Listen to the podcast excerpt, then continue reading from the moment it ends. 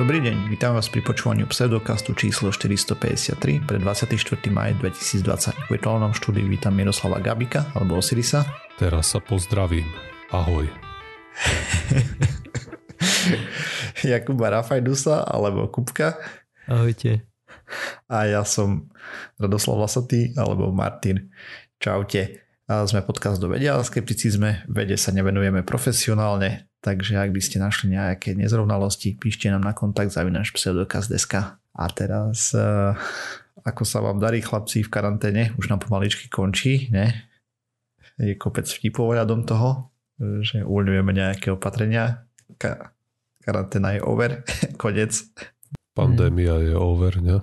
Prosím? Že pandémia sa skončila, hádam, nie karanténa. Tak, tak, tak. Neviem, mne sa to zlieva dokopy, lebo čítam aj české aj slovenské správy, takže neviem kedy, mm. čo uvoľňujú. A v tom dobrý hokej. Akurát aj. viem, že od pondelka nemusíme asi nosiť masky na verejnosti. Stále sa to odporúča, mm-hmm. ale už to nebude ale... mandatory. Hej, no toto, odkedy sa uvoľnili tieto pravidla, tak uh, mňa to veľmi teší, že keď sa chcem ísť len tak prejsť niekde ku rieke, kde nestretnem nikoho, tak už si nemusím tú rúšku brať so sebou. Toto sme mali už dávnejšie, myslím, že treba z príbehu nemusel mať rúšku alebo v prírode, ale viem, že teraz od pondelka je na ulici proste. Aspoň nebudem mať šoky. Keď som sa včera vracal z fitka, som si to zabudol nasadiť a som na to prišiel možno až po 5 minútach. Taká, Aj. také fopa. Neambíš sa. Ale nikto mi nič nepovedal. Spoluobčanom to je jedno. Mm. Mm. Tak už možno to máte, že už netreba nosiť vôbec, vieš, tak za to. Ja hovorím, že až od pondelka to je. Tak si pomelili pondelok. Hm? No dobre, my nahrávame túto časť trošku skôr, hej? Teda ešte pred istým dátumom, lebo ďalší týždeň ubehne 27. maj a všetci, čo aspoň trošku sledujú štarty do vesmíru a tak vedia, že sa chystá niečo veľmi, veľmi veľké. Takže to tu spomeniem pre poslucháčov. 27. maja po 8 rokoch vlastne v 2011 prestal lietať Space Shuttle, takže všetky, teda nie že všetky, ale druhá väčšina misií aj pre ESA, aj pre NASA, aj pre Roskosmos a všetky ostatné agentúry okrem e, čínskej e, lietali na Sojuzoch do vesmíru. Indovia nemajú vlastnú? A Indovia nemajú ešte pilotovaný vesmír, teda ľudí, teda Aha, áno, pilotovaný okay. vesmír. Ľudský, dobre. jasne, chápem. Hej, proste program pre ľudí do vesmíru a akurát tak Čína. Hej, a tí lietajú na vlastných strojoch od 27. mája, ak všetko pôjde správne, tak prvýkrát v histórii súkromná spoločnosť vyniesie ľudí na orbitu. Teda chystá sa štart Dragon 2 alebo Crew Dragonu. Uvidíme, ako to celé dopadne na rakete Falcon 9 takže poslucháči potom, ak by mali záujem si to pozrieť uh, online, prevažne odporúčam, ak ste niekto v Amerike, dokonca aj nariadenia a odporúčania, teda na, sú to nariadenia od NASA, aby ľudia nechodili sa pozerať na živo a boja sa, že to nedodržia a podobne kvôli pandémii, ktorá ešte stále zúri vo veľkom v Amerike, nejako u nás. Takže takto skratke k pomerne zaujímavej udalosti pre fanúšikov štartov do vesmíru. Uh-huh. A vyžej, že kedy to má byť e, nášho času, lebo ja tu vidím len tie americké časy. Aký americký čas vidíš? 4.33 EDT. To je minus 6. Čiže 4.30, čo AM? Uh, nie, PM. 16.30. Takže 22.30 nášho času. 16.30 minus 6 je 22? Tak plus 6. Plus 6. Plus 6. Oni, majú, 6. oni sú minus 6. Oni sú minus, mm-hmm. hej. Okay. Takže 10.30, takže 27. v noci plus minus u nás. Mm-hmm. Samozrejme, štart sa môže posúvať, tam je milión e, parametrov, ktoré musia byť správne. Ej, výško, narazový vietor vo výškach nejakých a takéto zabavky. Potom sa môže stať nejaká taká sranda, že nejaká loďka sa, to rozho- sa rozhodne si zacestovať do výlukovej zóny, aby sa pozrela bližšie, už aj také bolo. To potom že sa mať musia vyhnať, hej, lebo okolo sa robí vlastne bezpečná zóna, kade letí raketa, aby to nikoho neprizabilo, keby náhodou sa niečo stalo tam dole, hej, že je to kvôli ochrane tých ľudí, ale pri jednom zo štartov a myslím, že družice to bolo, alebo to je jedno, už si nepamätám presne, ale presne to sa stalo, že niekto sa chcel zbližšia pozrieť, alebo možno len zablúdil hej, do výlukovej zóny, tak potom to museli odkladať a tak. Mimochodom, ja som teraz na stránke uh, NASA, ktorá, ktorá hovorí o tomto, o tomto nastávajúcom štarte a majú tam obrázok tých dvoch astronautov v, už v tom module. Uh-huh. A oni tam majú normálne iPad položený. Joinera by táto správa veľmi potešila si myslím, e, že lietajú s iPadom do vesmíru.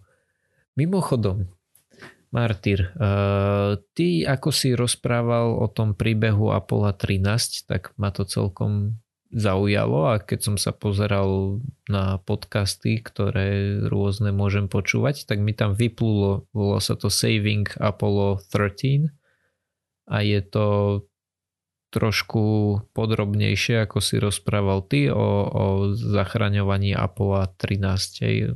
Vlastne mm-hmm. to, čo si hovoril ty, ale miesto v dvoch epizódach oni hovoria, myslím, v šiestich alebo u osmých uh, epizódach. Tak tam sa dá ísť až do úplných detailov samozrejme. Áno, áno. A máš áno. bláznov, čo proste prechádzajú, celá tá komunikácia je verejná, hej, aj bola. Áno.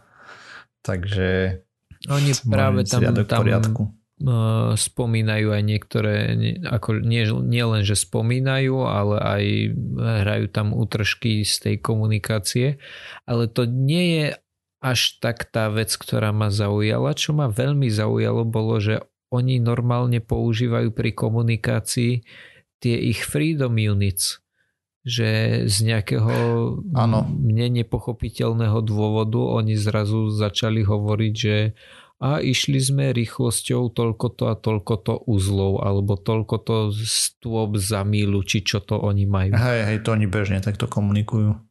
Som nechápal, som myslel, že aspoň pri, pri tomto budú akože uh, hm. metricky. Na pozadí je metrika už mm-hmm. po určitých incidentoch.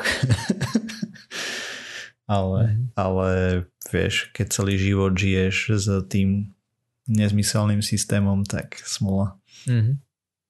Mimochodom, čo sa týka toho incidentu, ktorý si spomínal, chceš o ňom veľmi rýchlo niečo povedať? Lebo ja som o ňom nedávno čítal v knižke.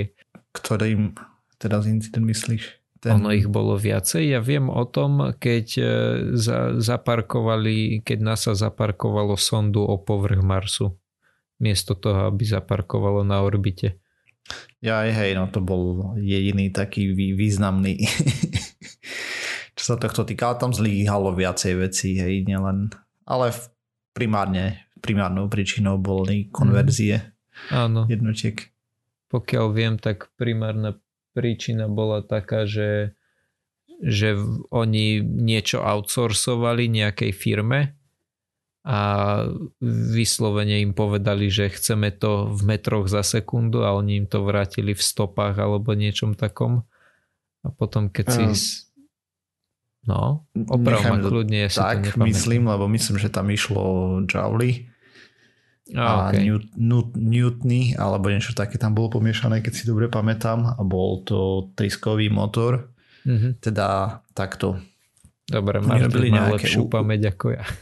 Nejaké úpravy e, dráhy, hej, v le, počas letu, ale tým, že sonda mala solárny panel len na jednej strane, slnečný tlak tam niečo zohrával a potom to museli korigovať. E, tých korekcií bolo pomerne hodne, teda veľa a postupne sa to nabaľovalo. Dokonca e, ešte predtým, keď išli brzdiť na orbitu, tak jeden z inžinierov tam začal vyskakovať, že proste boli výrazne bližšie Marsu, než mali byť, hej, asi o 100 kilometrov, dajme tomu, výškovo, ale fakt nepamätám si presné čísla. Ale pointa bola tá, že tam zlyhalo aj vedenie. Proste naznačovali, že by chceli spraviť ešte nejaké overovacie manévre alebo dačo, upraviť trajektóriu, že to zvýšiť, že netreba a podobne. A potom sonda keď mala mhm. obletieť Mars, tak už sa nevrátila, lebo išla výrazne nižšie do atmosféry, než sa čakalo. Mm-hmm ale presné dáta nemám, hej, nepripravoval som si to tu, že by som o tom rozprával, bo no, už jasne. fakt dávno som si to čítal. Mm-hmm.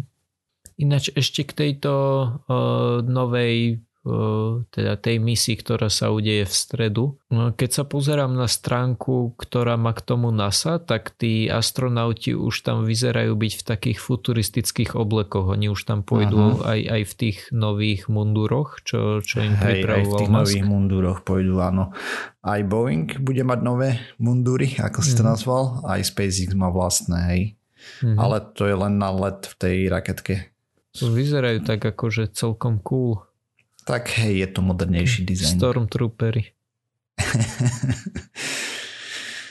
modernejší a údajne je funkčný celkom, takže tak je to tlakový oblek, hej, že keby unikla atmosféra, tak mhm. nezahynú a podobne.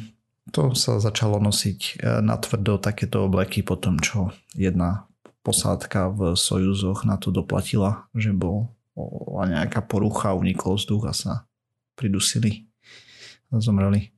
Mm-hmm. No dobre, a hovoriac o zomieraní, tak e, ja som chcel rozprávať o zomieraní v e, časoch dávnych. Uh-huh. Chalani, uvedomili ste si niekedy, že my nemáme takmer žiadne informácie o, o tom, ako sa bojovalo pred 300 a viac rokmi? A hlavne čo sa týka takých tých bojov, kedy, kedy išiel človek proti človeku, lebo nikto nevie zabiť tak človeka ako človek človeka. Keď proti sebe bežali s tými mečmi a, a za špicate tými patikmi, že Počkej, my o tom trošku prakticky... viac ako 300 rokov, nie v minulosti. Nejaké Áno, poznatky máme hej, o bojoch. Nejaké máme, ale máme veľmi málo informácií o bojoch povedzme Rímanov, Grékov a týchto, týchto starých civilizácií, alebo všeobecne aj stredovek. Máme uh-huh. veľmi málo informácií o tom, že ako to vyzeralo počas tej reálnej bitky, hej, že či sa proti sebe rozbehli alebo skôr postávali, ako veľmi boli zhrčení na sebe a tak ďalej. To, to nikto nenakameroval do čerta. No, to, že to nikto nenakameroval a nikto to ani nemal potrebu nejak podrobne opisovať asi, lebo to asi bolo každému jasné, hej, kto, kto bol v takej bitke. Mm, asi aj, no ale my teraz môžeme akurát tak e, skúšať nejaké rekreácie, hej, bývajú tie larpy napríklad, ale tak predsa len to nie je larpy, ono. To, to len si vymýšľajú, že, hej, že ako to bolo, to není reálna rekonštrukcia. Je rozdiel aj ten scenický šerm, čo sa robí pre oko diváka a potom tie ozajstné, hej, kvázi ozajstné súboje. Ako ja tiež o tom veľa neviem, ale viem, že meče moc sa nepoužívali potom už lebo proste keď máš oštep, tak vyhraš. Bo sa ukázalo, že trojmetrová tyčka je lepšia ako metrový mečik. A hlavne potrebuješ menej železa na to, nie? lebo tam ti stačí hrot. No toto je tiež taká vec, že uh, ten, ten zašpicatený patik uh, bolo niečo, čo používali armády fakt, že od Nechcem povedať staro, staroveku, lebo neviem, kedy začal starovek, ale od čias dávnych až do tých čias takmer novovekých. Tak rímska legia bola povestná tým, nie? že trošku to predložili a taktická výhoda, jak hrom, keď si dobre pamätám, dejepis. to, to zas neviem. Jediné, čo si pamätám o Rimanoch je to, že mali pílum, čo bol taký ten taký hádzací oštep, ktorý mal ale ten, ten hrod mal taký predlžený, lebo ono to fungovalo tak, že keď po tebe niekto niečo hodil a netrafil ťa, tak ty si to mohol zobrať, vy, vytrhnúť zo štitu a hodiť to nazad. A oni to mali také, že ten hrot bol taký dlhý, že keď sa do niečoho zapichol, tak sa ohol a tým pádom už si potom nemohol hádzať nazad. Hmm. Okay. To je jediné, čo si pamätám o, o Rimanoch z dejepisu. Ale skôr teda ide o to, že keď máš napríklad aj ten, nazvime to, scenický šerm, ale keď máš potom aj šerm človek na človeka, tak nie je to to isté, ako keď máš tú líniu ľudí, keď máš tú masu ľudí. Skrátka to ťažko to budeš opakovať teraz, keď nemôžeš toho druhého zabiť. Hej? Že keď sa na to iba hráš, tak ťažko to, to zopakuješ. Hej, no oni to boli pravdepodobne aj pomerne malé bitky, nie? Či sa tam neúčastnilo 10 tisíc versus 10 tisíc ľudí? Pochybujem. Asi bežne nie, ale určite tie stretnutia boli krátke, lebo to je práve rozdiel. Scenický šem sa dívaš, ako sa tam lomia jednu alebo tri minúty. Normálne ti stačí pár sekúnd. Niekto zrobí chybu, porežeš ho na ruke a šichta. Alebo kopneš hmm. do kolena a šichta. Hej. Proste to je veľmi rýchlo na konci taký, taká skutočná skutočný zápas, pokiaľ viem, čo mi hovorili hm, ľudia, ktorých som poznal, čo sa venovali nejakému šermu. Ale to bolo pravdepodobne kvôli tomu, že oni neboli hlavné postavy. Lebo väčšinou to býva tak, že hlavná postava, keď e, sa dostane, a, a zvlášť keď sa dostane s ďalo, druhou hlavnou postavou, tak vtedy to zvládnu dlhšie, inokedy je to nakrátko v pohode dajú 10 minútový monológ alebo dialog počas boja, vieš, ja rubú okolo nich a oni si pokecajú. No, ale aby som sa vrátil k tomu, čo som ja chcel. Ja som si túto tému vyberal preto, že kedysi som aj strieľal z luku a stále luk mám doma a toto bolo o strieľaní z luku, tak uh, som si povedal, že si to prečítam a podelím Než... sa s vami. To je presne to, čo som aj hovoril s tými kopiami, že čím ďalej od nepriateľa, tým lepšie. Áno. A toto je konkrétne o typu luku, ktorý sa volá anglický longbow, alebo teda anglický dlhý luk. Neviem, či sa to preklada do slovenčiny. Tieto luky sú veľmi známe. Angličania nimi boli povestní. Najznámejšia bitka je asi bitka pri Ažinkurte, kedy sa im údajne práve pomocou tých lukov podarilo vyhrať. Mm. No ale čo je škoda je to, že tým, že tie luky boli drevené, tak sa nám prakticky žiadne nezachovali. A tiež je, neviem či je to škoda, ale tiež sa nám nezachovalo ani príliš veľa ľudí, ktorí pomreli takto na, na boiskách, že máme známe nejaké dve väčšie pohrebiska, ktoré sa udiali po po že sú to nejaké masové hroby po bitkách. Na to, aby sme vedeli bližšie, že ako sa bojovalo, tak by bolo fajn, keby že vidíme mŕtvych ľudí, ktorí potom ostali. Hej, vedeli by sme z toho asi niečo povedať. Hej, forenzní detektívy by mali zabavu. Áno, ale práve ani takýchto nemáme veľa.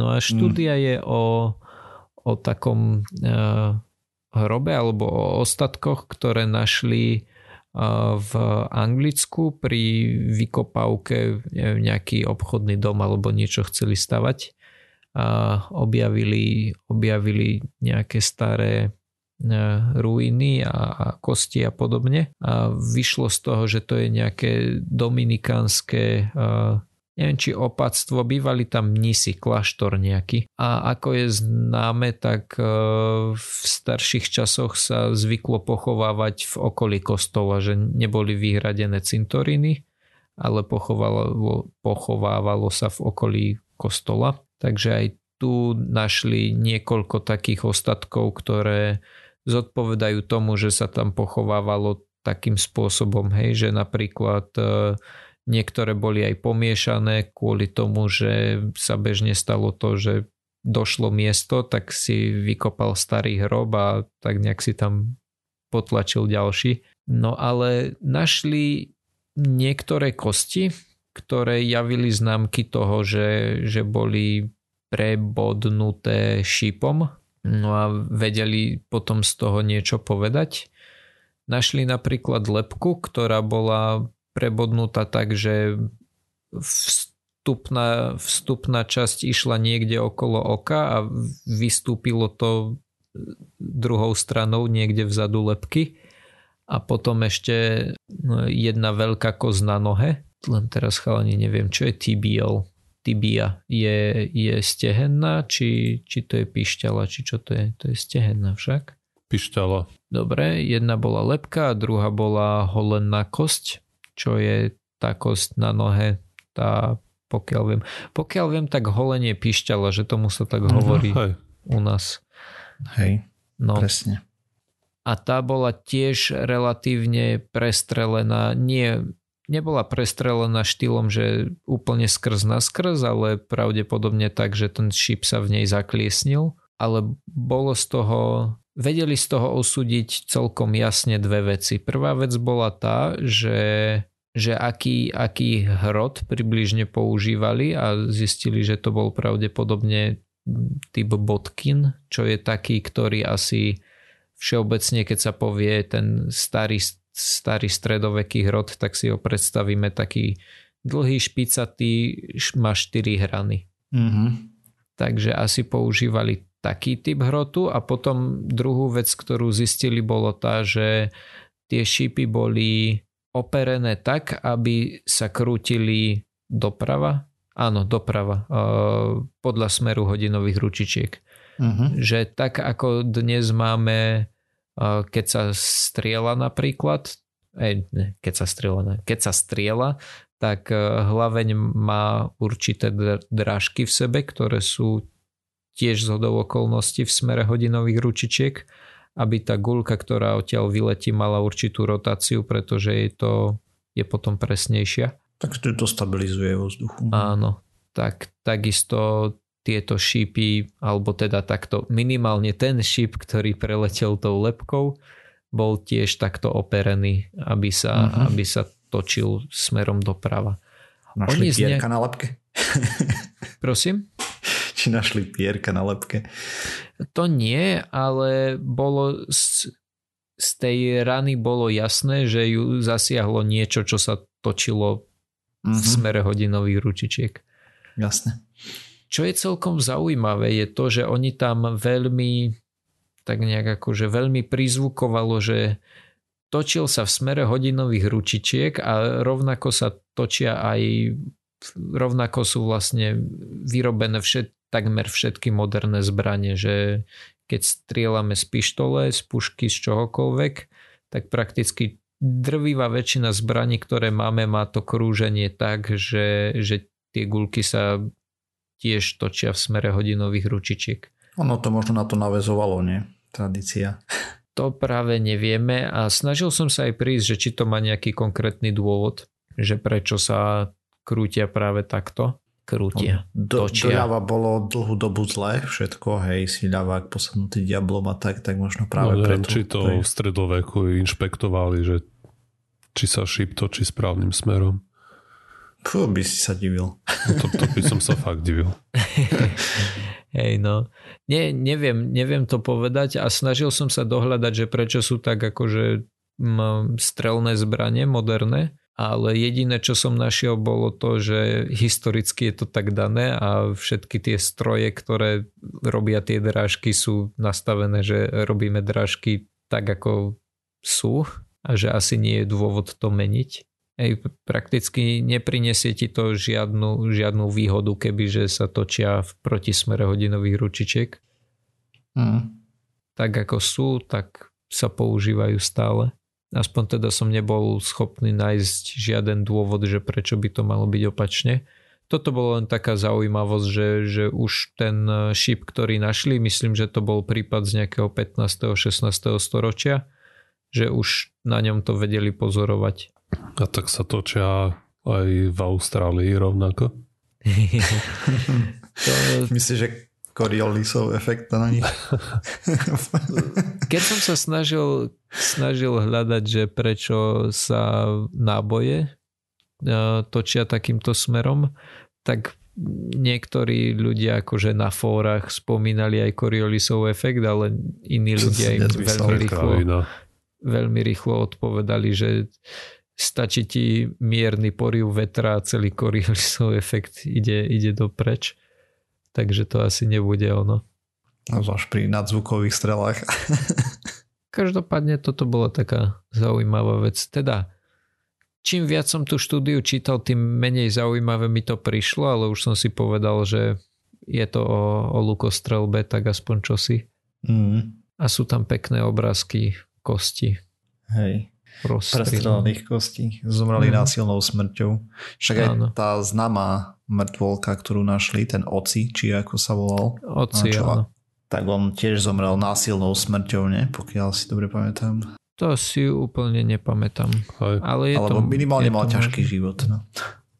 A tiež ho postrelili. Hej, hej, no. Hm. Dávna tak, doba. no. Tak. Ale môžeme povedať, že táto osoba, ktorú, ktorú oni konkrétne, na ktorú sa pozerali, tak e, zomrela potom, ako do nej strelili šípom.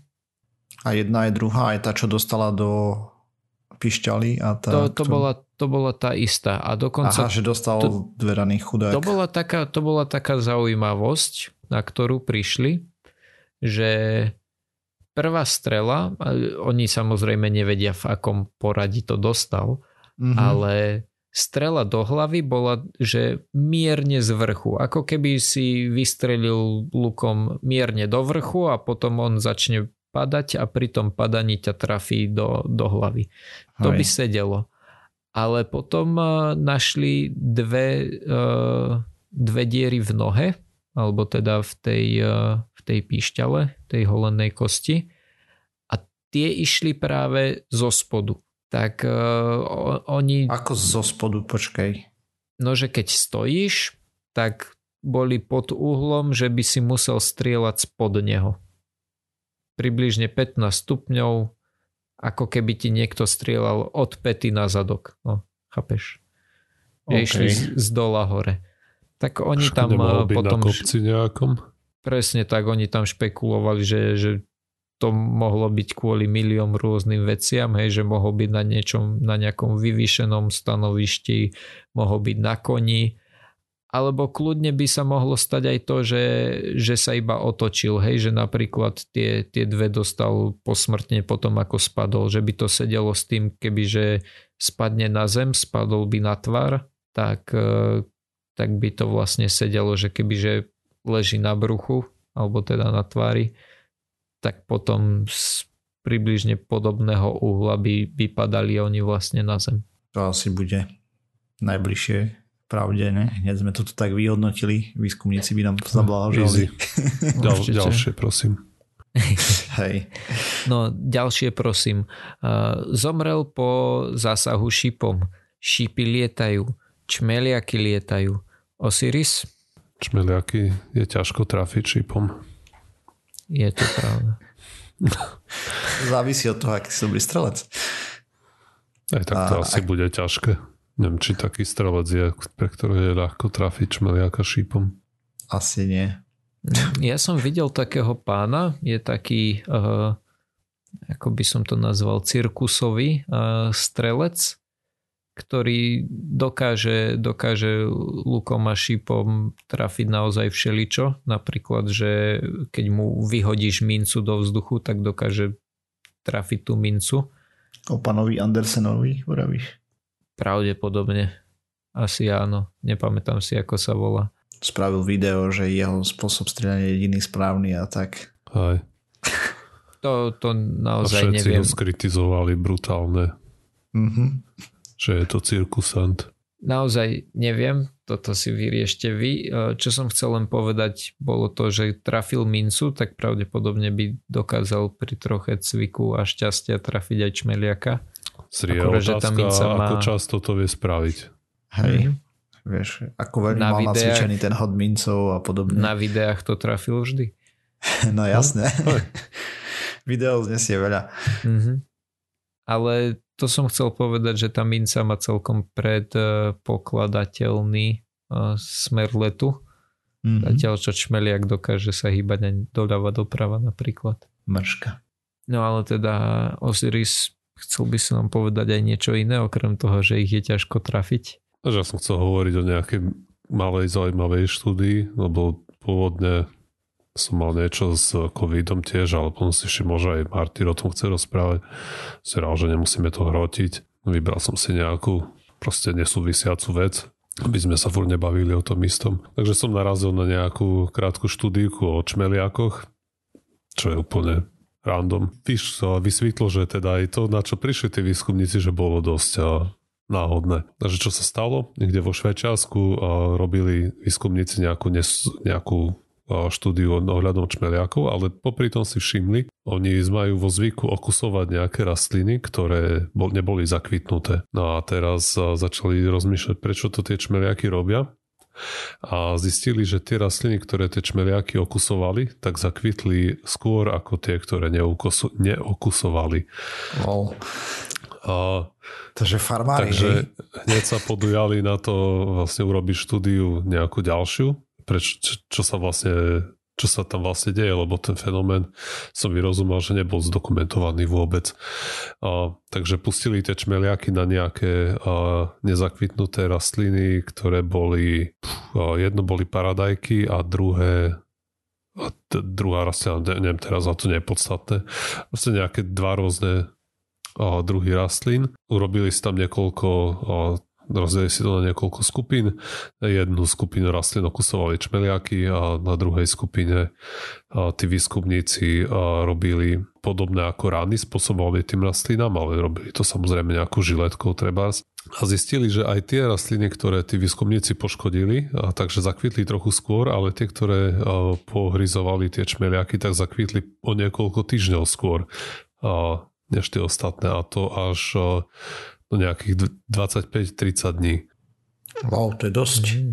A, hej, to je, to je veľa. No a teraz zrobili potom nejaké ďalšie výskumy, že zisťovali, či tie čmeliaky toto robia, aj keď tie nekvitnúce rastliny majú blízko pri domčeku, ale majú ďalej nejaké, ktoré sú zakvitnuté, tak zistili, že je tam nejaký, nejaká hranica, aj odkedy sa čmeliakom nechce môcť lietať, a tak radšej pohryzávajú rastliny blízko pri svojom obydli a aby im proste zakvitli. A ako rýchlo to bolo, že od e, zahryznutia po rozkvitnutie?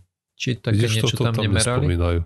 Jediné, čo spomínali, bolo, že tie, ktoré poškodili tie čmeliaky a zakvitli o 30 dní skôr ako rastliny, mm-hmm. ktoré boli úplne nepoškodené, 25 dní skôr ako tie, ktoré poškodili tie veci.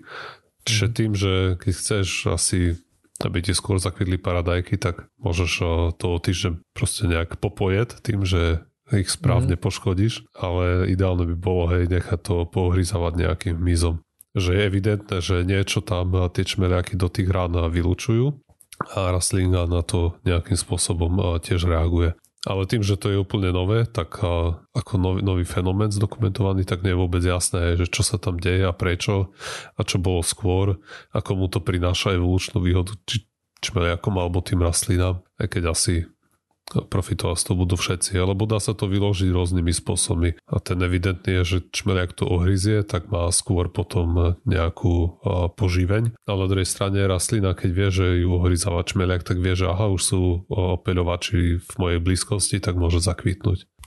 Hmm. Mm. Takže toto nie je ani jasné, nie je ani jasné, ktorá časť tých slín to spôsobuje, ktorá zlučenina a takisto ešte ďalšia vec, ktorú musia preskúmať je na, v, to, v akých tých druhoch mizu toto rozšírené, či to robia nejaké iné druhy, nejaké proste tie divoko žijúce, no proste to tiež sa ešte nevie, ktoré druhy mizu toto zvyknú robiť a na ktoré hmyzie sliny, teda tie rastliny takto reagujú. A samozrejme nie, že ktoré to robia tak, že toto je fungel nové, ale celkom zaujímavé mi to príde. Je to super zaujímavé, hlavne to ukazuje, ako krásne je komplexná tá príroda, hej, taký maličký detal a pritom toľko možností, ako sa to celé môže správať. To je šokujúce, potom... že tak dlho, ty však to je mesiac e, dopredu. Hej, to, to je mega veľa. Kto vie, ako... Škoda, že neviem, ako to bolo v minulosti, vie, že teraz ako sa otepluje aj klíma, tak mm. tiež to nejak bude na to vplývať. Aj. Ale tak to už asi nikdy nebudeme vedieť, keďže no, na to došli len teraz, že sa takéto niečo deje. Ešte môže prísť nukleárna zima. Hej, to je pravda. OK, to je všetko. No taká krátka témička. Hej.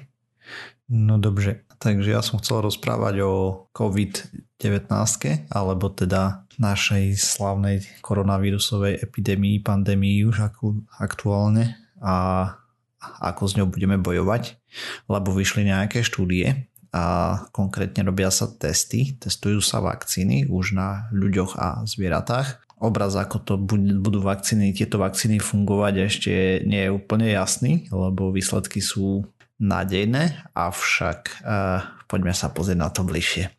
Takže americká biotechnologická firma Moderna uh, 18. maja vydala tla, tlačovú správu, podotýkam, nie peer review štúdiu, z prvých dát pri ich testoch, ktoré robili na ľuďoch. To bola fáza 1, a takže veľmi malá vzorka. No samozrejme tý, tým pádom my by sme si mali počkať peer review veci, ale médiá sa už toho chytili niektoré a už máme vyriešené všetko. Zďaleka však nie. A teraz prečo nie? Takže táto vakcína spustila imunitnú odozvu podľa tlačovej správy, ochránila myši pred infekciou plúc a mala pozitívny ohlas v médiách. Akcie spoločnosti mimochodom vyleteli do astronomických výšok hneď, ale dosť zožala pomerne kritiku vedeckej obce, keďže data neboli publikované a chýbajú im detaily na dôsledné vyhodnotenie predložených tvrdení. U týchto ďalšie testy Eh, rýchlo vyvinutých vakcín navyše ukázali, že zabranili infekciu plúc, eh, napríklad u opic infikovaných SARS-CoV-2, hej, to je ten náš vírus, z ktorého vzniká ochorenie COVID, ale nie v iných častiach tela. Napríklad, že tie opice nemali infekciu v plúcach, Hej, to ukázali na Oxforde, ale v nose mali toľko vírusových častíc ako neočkované opice. To znamená, že boli ďalej e, širiteľmi. Vakcína je napriek tomu však v klinických testoch na ľuďoch, lebo stále je lepšie aspoň taká, čo ťa ochráni, než e, úplne dokonalá vakcína a v aktuálnej situácii a podobné problémy z toho, čo som čítal, mali, malá vakcína je z Číny, ktorú pripravovali ako tá Oxfordská.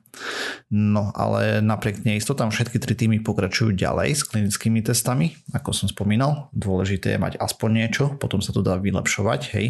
Prvotné testy sú hlavne ohľadom bezpečnosti, teda dám to človeku, neumrie na to a podobne. A až neskôr sa budú robiť väčšie klinické testy, ktoré určia, či vyvinuté vakcíny ozaj chránia ľudí od COVID-19. A tie by mali nasledovať v priebehu presledujúcich mesiacov. Dopracujem sa k tomu, ako to plánujú, ale predbežné dáta ukazujú na znaky, ako by tieto vakcíny mohli generovať silnú imunitnú odpoveď. A odhad je, že finálnu vakcínu od dnes, keď to nahrávame, alebo teda keď tá čas vyjde, teda od 24. maja za 12 až 18 mesiacov ešte stále, hej, čakajú. Ale Čo znamená bude silná imunitná odpoveď? že je to dobré, že telo ano. si to všimne, alebo že uh-huh, dostanem presne. šok nejaký? Nie, nie, nie. Silná imunitná odpoveď je práve to, že telo zareaguje a začne produkovať protilátky. Uh-huh. Ale dopracujeme sa k tomu, že tá silná imunitná odpoveď možno není až taká silná, lebo uh, dojdem k tomu. Takže toto bude za tých 12 až 18 mesiacov teda prvá verzia tých vakcín, ktoré bude treba vylepšovať, hej, a prídu s druhou a treťou vlnou samozrejme a tá Moderna vyvíjala vakcínu, alebo aj vyvíja stále spolu s Americkým národným inštitútom alergií a infekčných chorôb. Je to vakcína, ktorá obsahuje MRA, mRNA inštrukciu, ktorá vlastne zabezpečuje tvorbu tých pichliačov proteínových, keď si každý, kto videl obrázok korony alebo teda toho koronavírusu COVID SARS-CoV-2, tak je to taká guľa a zvyčajne červenou farbou tam boli tie proteinové výrastky, hej, to sú tie, ktorým sa zabodne v úvodzovkách do bunky, hej, že sa na ňu napojí, že sa tam vie cesto dostať cez tú bunkovú stenu. Tento typ vakcíny je ľahký na vývoj, obzvlášť v dnešnej dobe, eh, genetických modifikácií a tak. Avšak na svete ešte nikdy nebola takáto vakcína licencovaná. Hej, to znamená, že bude to nejaký precedens nový. V, štúdii mali 45 účastníkov a dostali jednu alebo dve dávky. U všetkých, teda nie u všetkých, ale u niektorých bola silná imunitná odpoveď na vírus. Našli protilátky u 25 účastníkov. A to je z tlačovej správy stále, hej. Žiadne peer nič. Takže ale množstvo protilátok bolo vyššie ako u ľudí, čo sa zotavili z infekcie. Tu treba podotknúť, že u ľudí, čo sa zotavili z infekcie, ktorí neboli hospitalizovaní. To znamená, že niekto mal doma pokýchal si, pokašľal, teda pritom to sa nekýcha, takže pokašľal, vypotil to aj a tak, ale neskončil v nemocnici, tak mali vyššie množstvo látok. Avšak z dostupných dát nie je isté, že či dosta- dokáže to množstvo protilátok ochraniť ľudí pred infekciou. Napríklad štúdia z 15. mája, ktorá vyšla, ukázala, že väčšina ľudí, čo prekonala infekciu bez hospitalizácie, neprodu- ne- neprodukuje dostatočné množstvo protilátok. A vedci sa nazdávajú, že to môže byť, že môžu byť stále náchylní na infekciu. Nie je to isté znova. Hej, viac dát je potrebných. A u, tom, u tohto nemôžeme špekulovať na koľko percent, to nie je isté, proste nevieme. Čiže to, čo sa hovorí vždycky, že keď to už raz dostaneš, tak e, by si to druhýkrát nemal, alebo teda, že telo si to už bude pamätať a tak ďalej. Závisí. Nie, nie, je, to, nie je potvrdené, že to môžeš dostať druhýkrát, nie je potvrdené, mm. že to už druhýkrát ne, nemôžeš dostať. Hej, nevieme, mm. proste odpovede mm, aktuálna. Minimálne tým vedcom, ako sa vyjadrovali, hej, v tom článku a tak ďalej sa zdalo, že to proste, že tie hladiny nie sú dostatočné. A porovnávali to samozrejme s inými vírusmi, ktoré už poznáme, na ktoré máme odpoveď, hej, čo ja dostaneš vakcínu na osýpky, tak vedia, že aké máš množstvo protilátok potom a vedia, že toto stačí, hej. Mm-hmm. Alebo na chrípku a podobne. A toto je nižšie podľa všetkého. U 8 pacientov zo skúšky, vlastne, ktorí robili, teda tie úrovne protilátok dokonca iba podobné ako u zotavených, že ani nevyššie. Proste tí odborníci aj pri oxfordskej štúdii, aj pri tejto sa nazdávajú, že by mali byť vyššie tele úrovne. No a jeden z dôvodov je, teda si myslia, že tým, že robili vakcínu z vírusu napadajúcich šimpanzí a ten upravili tak, aby produkoval proteín, ten, ktorý majú tie bunky, ktoré napadajú ľudí, takže to mohlo niečo zmeniť. A ďalšia vakcína bola robená z čiastočiek chemicky deaktivovaného vírusu SARS-CoV-2. Tá mala lepšiu odpoveď, teda od imunitného systému, že tie hladiny protilátok boli vyššie, ale stále nevieme, koľko je dostatočná hladina. Mm. A nevieme ani ako dlho vydrží tá ochrana, hej, ešte zatiaľ. Že či to bude na mesiac to... tá hladina zdvihnutá, na 3 mesiace, na pol roka, na 10 rokov, nevieme. Mm-hmm. Ej, jasné, ale ako potom chcú podľa čoho budú, budú testovať tú vakcínu, keď nevedia, že, že nevedia vlastne, čo chcú, hej? Mne to tak príde, že nevieme, tak, čo eh, chceme dosiahnuť. A tak oni na základe... vedia, čo chcú dosiahnuť. Oni chcú dosiahnuť hranice proti látok, napríklad také ako iných vakcín, hej, alebo podobne. Lenže všeobecne ten vírus je nový, hej, je kopec neznámych mm. stále. Budú sa robiť testy, dopracujem sa k tomu, že kedy a robí sa druhá klinická skúška, tretia, hej, a mm. tým pádom tam už testuješ efektivitu a ako prvý to dostanú napríklad pracovníci, ktorí prichádzajú do styku s vírusom alebo podobne a u nich mhm. sa potom bude sledovať, či to pomôže a podobne. Takže ďalej v tej štúdii alebo v tom článku z Nature uh, tí veci vyjadrovali otázky aj nad zvieracími testami. Napríklad, čo sa robili testy na myšiach, geneticky upravený vírus tam bol, ale mutácie mohli zmeniť správanie sa imunitného systému, teda reakcie na ten vírus. Zvažovalo sa aj to, že vakcína už bude dostatočne účinná, aj keď kompletne, aj keď kompletne neodstaví vírus, ale aspoň zachráni človeka. Len je tam potom riziko, že ten človek bude napríklad, že on sám sa nenakazí, ale že bude ďalej prenašačom. Hej? To znamená, že budeš mať vírus, tvoj imunitný systém ho kompletne nezabije, len teba nebude môcť nakaziť poriadne. Samozrejme na tom sa bude pracovať ďalej. A rovno naznačovali cesty možné, že jednou z cest by mohli byť eh, ďalšie štúdie na zvieratách, ktoré sú prirodzene náchylné na vírus To znamená, že majú horšiu tú, ten priebeh ochorenia, podobne ako ľudia, že môže skončiť v nemocnici so silným zápalom, eh, zápalom, so silným zápalom. A napríklad tam spadajú fredky a škrečkovia do tejto kategórie. Mm-hmm. A e, to rovno polemizovali nad tým, že by sa nemalo testovať na zvieratách, ktoré doká. No určite nie na škrečkoch. To je šk- no, lebo škrečkovia sú zlatí.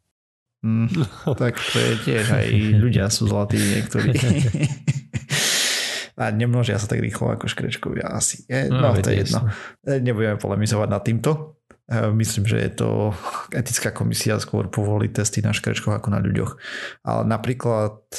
A vieš prečo? Lebo v komisii sú sami ľudia. Áno, presne. Keby tam boli keby... škrečkovia, tak by to vyzeralo inak úplne ináč. Presne tak. Presne tak. Vieme o tom, ale tak čo už teraz. Počítačové modely na toto nie sú dostatočné zatiaľ ani zďaleka, hej. Dobre, takže zároveň naznačili, že by sa nemalo testovať napríklad na makakoch, lebo u nich má vírus iba mierny priebeh, hej, nevideli tam seriózne ochrania. Podľa mňa je to preto, že makaky sú v komisii. to správanie choroby tam bolo úplne, teda nie, že úplne iné, ale iné ako u ľudí, hej, keďže oni mali iný priebeh. Takže aktuálne sa skúma hlavne bezpečnosť vakcín. Napríklad tá vakcína Moderny mala pár vážnejších príznakov.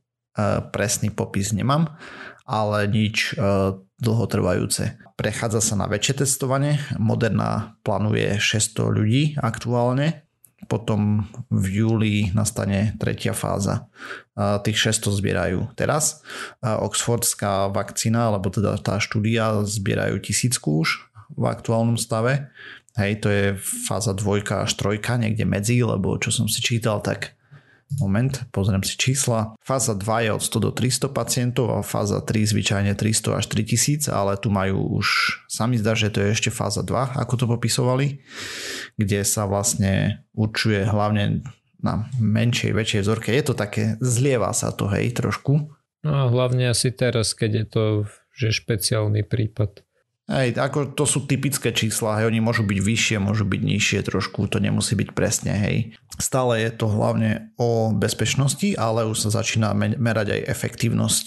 Hej, tá, toto, čo robili, napríklad tie vedľajšie účinky, tá moderná, to bola tá prvá, to bola tá štúdia, ktorú robili teraz na tých 45 a druhá bude tiež na to veľkom pozerať, hej, to sa na to pozera stále a postupne sa očuje, či je to dostatočne efektívne mm-hmm. či je to bezpečné, aké sú vedľajšie účinky, aké sú rizika versus benefity, hej, a podobne. Takže ešte nejaký ten piatoček vakcínu mať nebudeme. Tým pádom prvé väčšie štúdie e, už na väčších množstvách ľudí by mali prísť v júli. A zase prevažne je minimálne to z moderný tlačová správa, hej, takže možno o dva týždne sa ukáže, že keď, sa, keď bude peer review štúdia alebo podobne, že je to neúplne presné alebo tak. Uvidíme, netreba robiť z toho šialený hype, že zajtra bude vakcína alebo zajtra nebude. Mhm. Samozrejme prvé pokusné a možno už aj fungujúce dostanú najprv ľudia, ktorí to aj potrebujú. A mňa by ešte zaujímalo, keď testujú tieto vakcíny, tak toto už sú vakcíny s čipmi alebo bez? S autizmom Všetky alebo vakcíny bez... sú len s čipmi. Akože čo ty si myslíš, že kto vydá vakcínu bez čipov? Ani testovanie nerobia bez čipov. No. Okay. Ach, bože.